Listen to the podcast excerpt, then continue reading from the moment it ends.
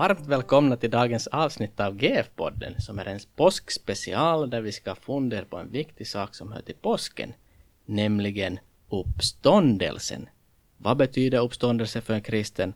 Och är uppståndelsen någonting som verkligen har hänt? Och har Jesus verkligen stigit upp från de döda? Och vad, kan vi också ställa frågan, vad är på riktigt på spel här? Då vi till exempel läser första Korinther femton. G F-podden är en Radio L F F:s podcast som riktar sig till ungdomar och unga vuxna. Och vi sänder, nor- sänder normalt avsnitt varannan vecka, förutom om vi har specialavsnitt som det här avsnittet. Idag är inte Rickard Eklund här ensam med sig själv, utan han är med Lennart Ahlvik och Anton Varg. Uh, Guds frid och välkommen boys. Guds frid. Guds frid. Kristus är uppstånden. Ja, ja, han är sannoliken uppstånden. uppstånden. Precis, det får vi säga amen till. Han är uppstånden och idag ska vi fundera just på den här uppståndelsen. Och, och, och kanske så är det bra, första fråga då skulle vara att eh, vad betyder uppståndelsen för en kristen? Uh, för mig har det blivit viktigt att uh, uppståndelsen bekräftar vem, vem Jesus är. Han, det bekräftar Jesu ord och Jesu verksamhet som vi kan läsa om evangelierna. Att de anspråk som han, han gjorde, han gick runt och förlät människor deras synder som om de skulle vara förlåtna inför Gud. Han lovar evigt liv till, till den som tror på honom och, och så vidare. Så, så uppståndelsen äh, bekräftar Jesu liv och verksamhet. Det, det, det som jag det som jag, har, jag, jag hittade när jag förberedde mig inför den här det här avsnittet så, så hittade jag att uh, förstås att korsfästelsen var någonting som var vanligt mm. uh, vid, vid Jesu tid. Uh, som romarna använde för att avrätta upprorsmakare uh, och, och liksom kriminella. Och där, bara några år före Jesus föddes, så korsfäste de tvåtusen judar som hade försökt göra uppror. Mm. Och uh, då kan man börja tänka att varför är Jesu korsfästelse någonting mer speciellt än de här tvåtusen? Varför har det någon betydelse? Och då tänker jag att jo, på grund av hans uppståndelse. Mm. Uh, han är den, den liksom som har uppstått, och då bevi- visar det också att han, han är någonting mera. Mm. Uh, han, är, han är inte någon vanlig människa. Mm. Jag tänker att du talar om att det bekräftar det, var som, det som Jesus har sagt, så, så det står ju faktiskt i Romarbrevet ett här att, att det här, ja, riktigt från början, början så säger Paulus att han är avskild för Guds evangelium som Gud har utlovat genom sina profeter i de heliga skrifterna. Evangeliet om hans son som till sin mänskliga natur föddes av Davids släkt och som genom helighetens ande blev med kraft bevisad vara Guds son alltifrån uppståndelsen från de döda. Evangelium om Jesus Kristus vår Herre.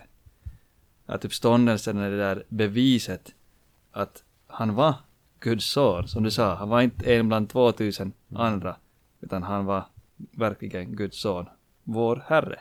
Mm. Men så det för mig personligen, då jag, då jag tänker på uppståndelsen och, och vad det betyder, så, så det här, det som jag får i tankarna är egentligen ett ställe från Johannes evangeliet. Det är från elfte kapitlet. Och där säger Jesus så här: jag är uppståndelsen och livet.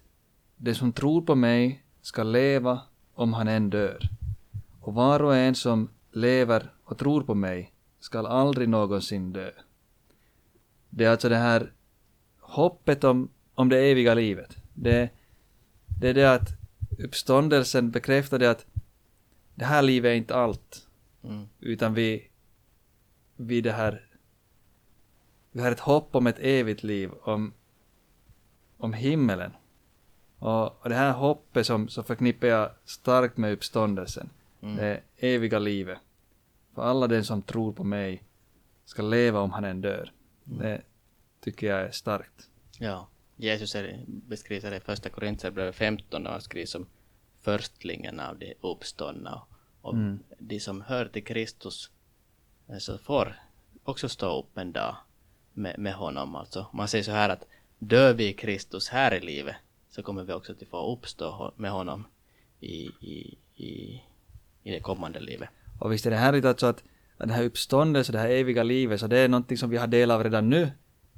Nu det här i tron så har vi redan del av det här eviga livet, att vi, vi det här, redan nu får vi ta som glimtar av den här härligheten, så får vi ta redan nu emot i tron den här friden som vi har med Gud och, mm. och allt det här så pekar mot, mot evigheten. Ja. En sån text som har varit viktig för mig, jag tänker på uppståndelsen, är det här Matteus tjugoåtta, alltså när, när den uppståndne Jesus har kallat ett, till ett möte på, på ett berg. Och då, och alltså det här, just vid det här missionsbefallningen, alltså riktigt slutet av Matteus tjugoåtta. Så då, då, då kommer Jesus, då står det så här från, från vers sexton. De elva lärjungarna gick till Galileen, till det berg dit Jesus hade befallt dem att gå. När de fick se honom tillbad de honom, men några tvivlade. Så det var inte bara så det att allihopa liksom var att, att Jesus nu kommer, kommer Jesus. Det fanns liksom tvivel här också, det kan man ju förstå i och med påskens händelser, att inte var allting, allting säkert liksom um, riktigt, riktigt klart för, för lärjungarna. Men då, då kommer Jesus. Då trädde Jesus fram och talade till dem och sade: åt mig har getts all makt i himlen och på jorden. Alltså, åt mig har getts all makt i himlen och på jorden. Och jag, jag tänker att här är, här är kungen som talar. Så är kungen som har kommit. Han har vunnit över, inte en sån där modern kung som vinkar så det är fint. Fint med sån där från, från, från balkongen. Utan, utan det här är en verklig kung som har vunnit över all verklig fiende. Synd, död och djävul. Och, och därför säger han då också att gå därför ut. Därför kan vi frimodigt gå ut och göra all folk till lärjungar. För att Gud, Jesus Kristus har har uppstått från de döda. Och det får jag förstås relatera till mitt eget liv alltså. Är Jesus verkligen kung i mitt liv, eller, eller har jag andra kungar som, som regerar? Ja, jag tänker bra att du poängterar just det att han har all makt i himlen och på jorden. Mm. Och det, det är som ett uttryck som man nästan har, eller som kristen har man hört det ganska ofta, så man tänker inte ens på vad det egentligen står där, vad han säger egentligen. Mm. Så, så jag brukar tänka att man måste ta det till en sån här lite som enklare och nästan som en löjlig nivå, att, att ifall jag har alla chokladbitar som står här på bordet har jag framför mig. Så mm. hur många har ni pojkar kvar? Ni har som ingenting. Alltså jag har, mm. han har på riktigt all makt. Allting är i hans händer. Mm. Att inse det där, som du sa, att, att vad betyder det här som i mitt liv? Att, mm. att jag kan verkligen förtrösta på, på den kungen som har all makt. Ja. Uh, om jag fortsätter på det här som du Anton tidigare var inne på med att Jesu uppståndelse har också betydelse för oss på det sättet att vi, vi också har hopp om en uppståndelse. Så finns det också uh, ett annat sätt som framförallt Paulus talar om när det gäller uppståndelse, och det är att, att vi uppstår redan nu. Och jag tror att du kanske nämnde det här lite, men i, i Romarbrevet sex så talar han här om, om, om det här nya livet mm. i Kristus. Mm. Uh, från Romarbrevet sex, vers ett och, och några verser. Vad ska vi nu säga? Ska vi fortsätta att synda för att nåden ska bli större? Nej, visst inte. Vi som har dött bort från synden, hur sku- skulle vi kunna fortsätta att leva i den? Eller vet ni inte att vi alla som har blivit döpta till Kristus Jesus har blivit döpta till hans död? Vi är alltså genom dopet till döden begravda med honom, för att också vi ska leva det nya livet, liksom Kristus uppväcktes från de döda genom Faderns härlighet. Mm. Alltså, Jesu uppståndelse äh, blir samtidigt ett, ett slags tecken för oss. En bild på det som sker när vi förenas med Kristus genom, genom dopet. Mm. Det, det är en kallelse för oss kristna att leva ett, ett nytt liv. Mm. En, en, mm. en försmak på den, på den st- stora uppståndelsen, om vi kallar det för ja. den. Mm. Så vi har ganska, ganska se, fina, viktiga, centrala saker som vi har lyft fram igen. Och, och vi ser att uppståndelsen är viktig för en kristen. Ja, jag hör, jag hör en del av det här glada budskapet om, om, om Jesus Kristus, han som har dött på kors för våra synders skull och uppstått från de döda. Korset och uppståndelsen, korsfästelsen och uppståndelsen hör samman. Påskens budskap hör samman. Uppståndelsen är viktig, men vad om Jesus aldrig skulle ha uppstått? Vad va, va händer då? Vad va, va är alltså på spel? Alltså, spontant så tänker jag att det är ganska mycket på spel, men, men vad, vad är på spel egentligen? Jag skulle säga att allt. Mm. Hela det kristna livet. All vår tro. Paulus skriver ju ganska bra i, i första Korintherbrevet om det här. Han mm. möter ju den här samma frågan egentligen. Ja, alltså det här som du talar om, Anton, i första Korintherbrevet i vers, i kapitel femton så har vi verserna tolv till, till nitton. Då skriver Paulus att om det nu predikas att Kristus har uppstått från de döda, hur kan då några bland er påstå att det inte finns någon uppståndelse från de döda? Om det inte finns någon uppståndelse från de döda har inte heller Kristus uppstått. Men om Kristus inte har uppstått, då är vår predikan meningslös och er tro meningslös. Då står vi där som falska vittnen om Gud, eftersom vi har vittnat mo- mot Gud att han uppväckte Kristus, som han inte har uppväckt, om det verkligen är så att döda inte uppstår. Ty om de döda inte uppstår har inte heller Kristus uppstått. Men om Kristus inte har uppstått, då är er tro meningslös och ni är ännu kvar i era synder. Då har också de som insomnat i Kristus gått förlorade. Om vi i detta livet sätter vårt hopp endast till Kristus och han inte har uppstått, då är vi de mest beklagansvärda av alla människor. Alltså det här är en otroligt stark text. Mm.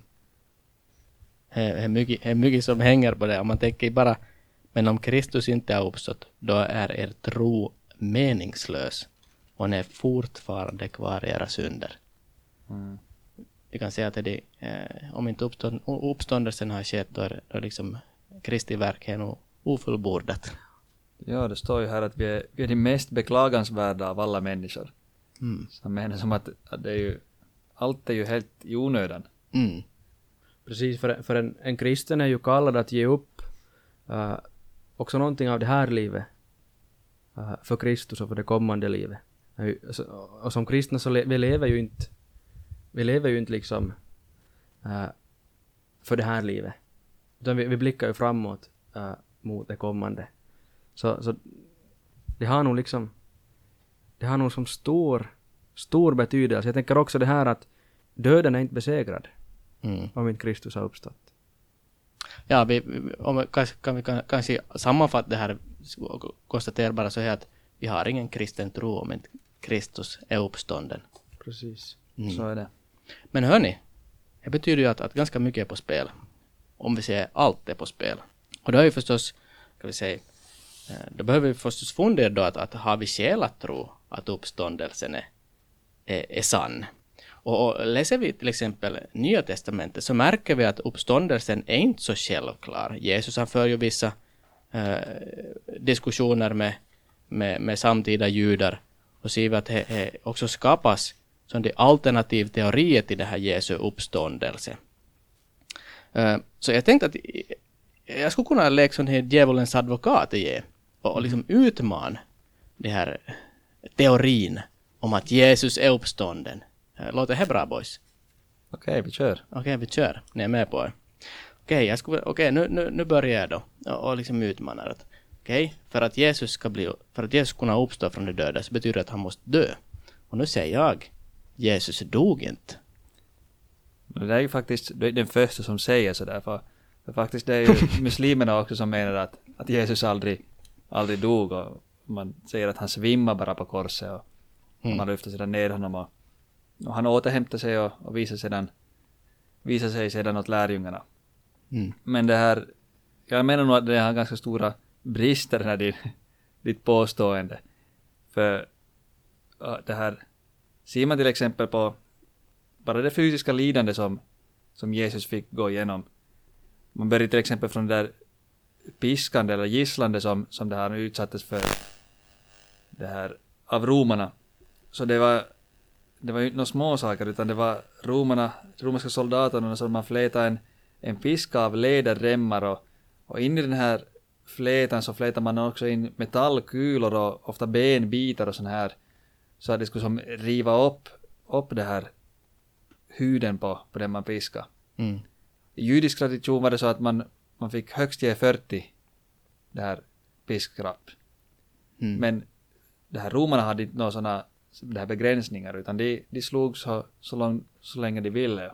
Och det är faktiskt så att, att de flesta som dog redan under, under det här gisslandet, alltså före de ens kom till korset, så var det många som, som dog då. Mm. Och, och vi ser, vi ser tecken på i evangelien att också Jesus det här led av stor blod, blodförlust. Han, det här, han ropar ju ut att han är törstig där på, på det här på korset. Och det är som en, det här, ett sådant medicinskt tecken på att, att du, du lider av blodförlust. Och det här känner av en sån här väldigt törst då. Och det här. Så det är åtminstone som en, en början till det lidande som, som Jesus fick gå igenom. Och sedan kommer vi till, såklart till själva korsfästelsen. Då man slår de här spikarna genom handleden på, på Jesus. Rakt genom den här stora nerven som går in, till, in i handen. Och själva döden där på korset så, så sker av egentligen av att man kvävs. Man får inte andan med. Man måste trycka upp sig för att kunna andas. Då man hänger där på, i sina händer på korset. Så, så måste man trycka upp sig. Och till slut så orkar man inte trycka upp sig något mera. Och, och, så, och så kvävs man. Och det här. Allt det här. Så, så visste ju de här romerska soldaterna. För det var ju som yrkesmördare egentligen kan man säga. Det var deras uppgift att se till att de här brottslingarna dör.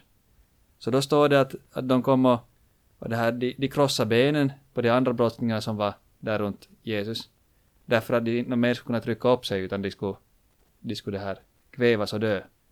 Då kom det till Jesus och då konstaterade de att, att han ser ju redan död ut och de behöver inte krossa benen då. Så då sticker de ett, ett spjut i, i sidan på honom. Och då skriver Johannes att det, det rinner ut blod och, och vatten. Och det där menar sådana som är, är mer insatt i det här, i det medicinska så, så det här att, att det, den här vätskan som brann ut, det, så det kommer från, från lungsäcken och, och blod, den där hjärtsäcken som har börjat fyllas med vätska då han håller på att kvävas där det här Jesus. Så först kommer det ut en sån här klar, klar vätska som, som det här liknar vatten och efter sig strömmar det ut blodet då. Så allt det här tyder på som att, att det här chansen att Jesus skulle ha på riktigt överlevt det där så är nog väldigt, väldigt liten. Ja, och just det här som, som du säger att de, de kunde korsfästa människor. Alltså som jag nämnde tidigare här om, om, om, om flera tusen som blev korsfästa. Att det, det skulle vara ett stort misslyckande av de här av, av, av makthavarna om det inte skulle lyckas liksom med att den som blir korsfäst dör. För de vet ju vad de, vet ju vad de håller på med. Så, så jag tror nog det här Rickard att den här, den här invändningen kan vi nog avfärda. Jesus dog nog verkligen på korset. Dessutom skulle jag ändå kunna säga att, att tänker nu det, alltså efter att han utsatt den tortyren och, och att han det här sedan återhämtar sig tre dagar och så ska han stiga upp och visa sig för lärjungarna och övertyga dem att nej, jag är nog uppstånden och jag, jag är full med liv. Och då har han, han sönderpiskad och, och sådär. Jag tror att han inte kanske mådde fysiskt så bra heller efter det. Så. Jag märker, jag märker boys att ni inte var riktigt så, ni inte så imponerade av mitt intellekt igen. Att, men vänt, vänta nu, jag har en till, jag har en till utmaning. Okej, okay, kanske Jesus dog. Men, men, men, men då blev han begravd. Men jag tror att han, de här lärjungarna tog kroppen. De, de stal kroppen. Inte stod, han stod inte upp från de döda utan lärjungarna får iväg med kroppen. Igen är du inte den första, första här heller, Rickard. Nej, precis. Alltså, det, här, det här är någonting som jag står om i Bibeln. Alltså, den här teorin var, var liksom den här första förklaringen. Eller, eller det här, vad ska vi säga, påhittade förklaringen till, till, till att Jesus inte äh, skulle, ha, skulle ha det här uppstått. Äh, Anton, var, var i Bibeln kan vi läsa om det här? Det står i Matteus evangeliet och i, i det här Matteus evangeliet tjugoåtta tror jag. Det var nämligen så att det handlade om, om de här vakterna och, och de judiska rådherrarna. Hittar du det? Kan du kanske läsa åt oss? Ja. Ja, alltså det här är efter att Jesus har uppstått så, så, så det här vaktstyrkan. Så de, de kom in i staden och så står det så här. Några ur vaktstyrkan kom in i stan och underrättade översteprästerna om allt som hade hänt. Dessa samlades med de äldste och beslöt att ge soldaterna en stor summa pengar och sa: säg att hans lärjungar kom på natten och röva bort honom medan vi sov. Och om landshövdingen får höra det, ska vi tala med honom och se till att ni kan känna er helt lugna. Och tog de, to, de tog emot pengarna och gjorde som de hade blivit tillsagda. Och än idag är detta rykte spritt bland judarna. Så det fanns någon slags beställning på att Jesus inte fick ha uppstått. Att, att man måste hitta på någon annan förklaring. För det, man var kanske lite rädd för att vad händer? Va, va, vad kommer att hända nu?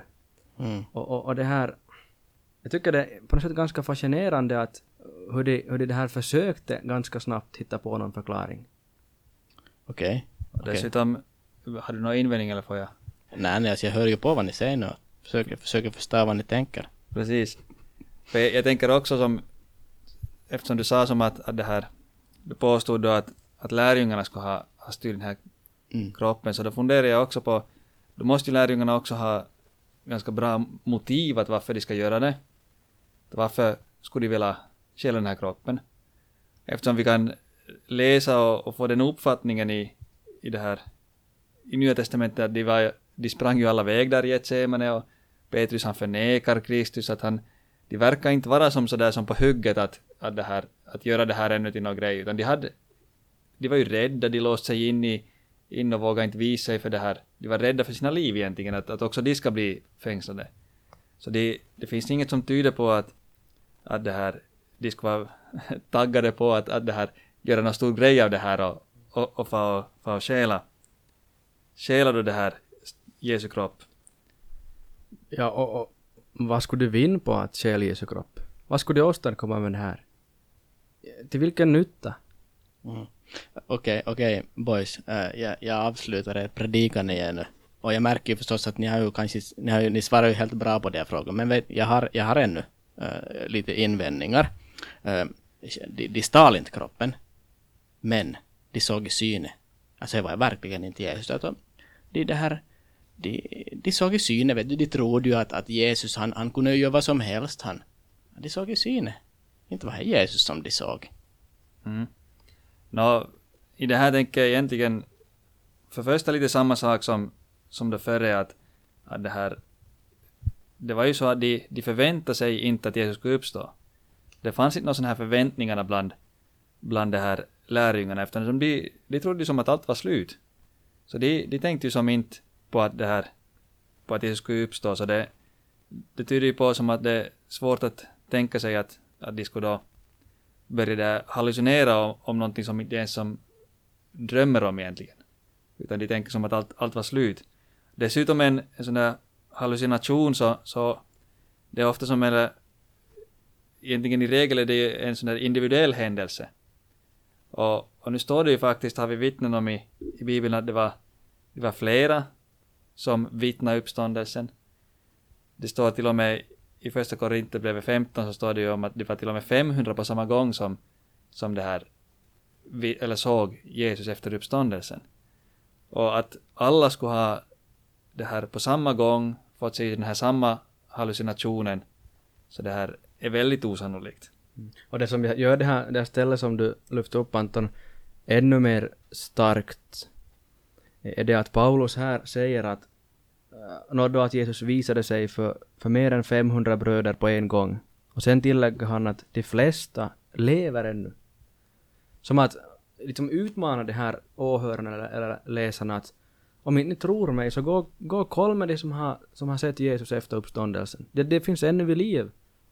Och när han säger de flesta, så det, det är mer än hälften. Mm. Mer än tvåhundrafemtio män som det går att kolla med att Att såg ni verkligen Jesus? Har ni verkligen mött Jesus efter uppståndelsen? Så, så det, det är nog ganska, en ganska dålig förklaring det här också. Ja, hörni. Det här känns som att jag har, jag har inte så mycket kvar att, att säga nu. Men, men okej. Okay.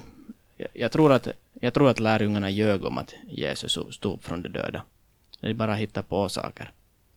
Du tänker som att, typ att han egentligen låg ännu i graven, Jesus, eller? Nej, får jag inte fundera så långt, men... men Jag, tycker, jag tyckte vi talade ju lite om det redan, att, att vad hade för motiv för det här ljuga sig? De, vi kommer senare att, att, att säga att de ger sitt liv för den här saken. Så de var färdiga att dö på det här. Och, och vi ser också att det, det, händer ju så, det händer ju någonting här mellan det här, eller före Jesu kors och sedan efter uppståndelsen. Alltså, vi, vi ser lärjungar som tvivlar. Vi, ser, vi brukar kalla Tomas tvivlaren. Vi känner till Jesu bror Jakob, som i evangelierna så, så tog det ju avstånd till Jesus. Men som sedan en tid efteråt så, så dyker han upp igen som en av de här ledarna för, den, för församlingen i Jerusalem. Så uppenbarligen så har han, han det här totalt ändrat sig.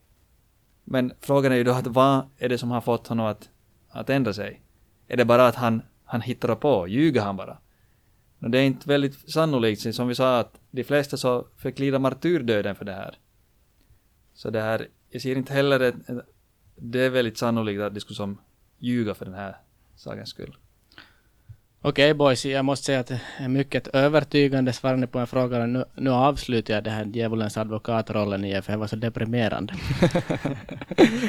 Välkommen tillbaka. Precis.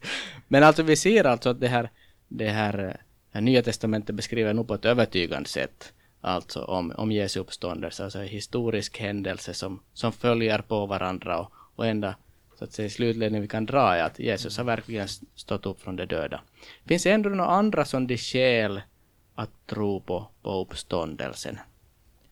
Ja, jag tänker nog äh, det, det som Anton var lite in på det redan, men just den här det här faktumet att lärjungarna börja tillbe Jesus som Herre. Alltså han, han, mm. han, han får Guds namn. Eh, och, och för oss som är, som är kristna och som har, har hört om Jesus och, och, och så här, så är det inte kanske så, vi tänker inte på det som, som någon stor sak. Men för dem så var det nog ganska stor sak. Eh, de, var, de var judar, och de hade i Gamla Testamentet så finns den här trosbekännelsen att att Gud är en. Och, och där starkt finns det här förbudet att dyrka någon annan Gud. Det finns bara en Gud, och det är honom vi ska tillbe. Och då är det ganska otänkbart att, att liksom någon skulle börja plötsligt bara äh, tillbe så att säga någon annan. För det är, det är som, mm. det ser, som, som det ser ut utifrån sett. Äh, så där, där är nog en, en uppståndelsen en, en, liksom, en bra förklaring till vad som hände där. Att lärjungarna Uh, när de mötte Jesus så det blev, deras liv blev förvandlade. De såg hela Jesu liv i ett nytt ljus och insåg och, och förstod de här sakerna som han hade sagt till dem, som de inte hade mm. förstått tidigare. Att hej, Jesus, han är Herren. Uh, han, är, han, är, han är Gud själv. Han, han är den som han sa att han var. Han är, han är den ja. som han sa att han, att han är. Uh, och det här uh, tror jag också är en, en, som ett starkt argument för att, att, att lärjungarna har faktiskt mött den uppståndne Jesus. Amen. Mm. Så vi ser alltså att det finns, det finns goda skäl att tro på, uh, tro på uppståndelse också liksom från ett sådant tänker förnuft, förnuftsargument. Och, och det är ju bra, för att uppståndelsen är, är avgörande för, för, för oss som kristna och, och i kristen tro.